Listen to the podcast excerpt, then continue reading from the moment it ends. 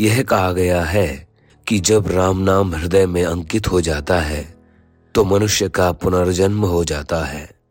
यह नियम युवा और वृद्ध, स्त्री और पुरुष सब पर समान रूप से लागू होता है।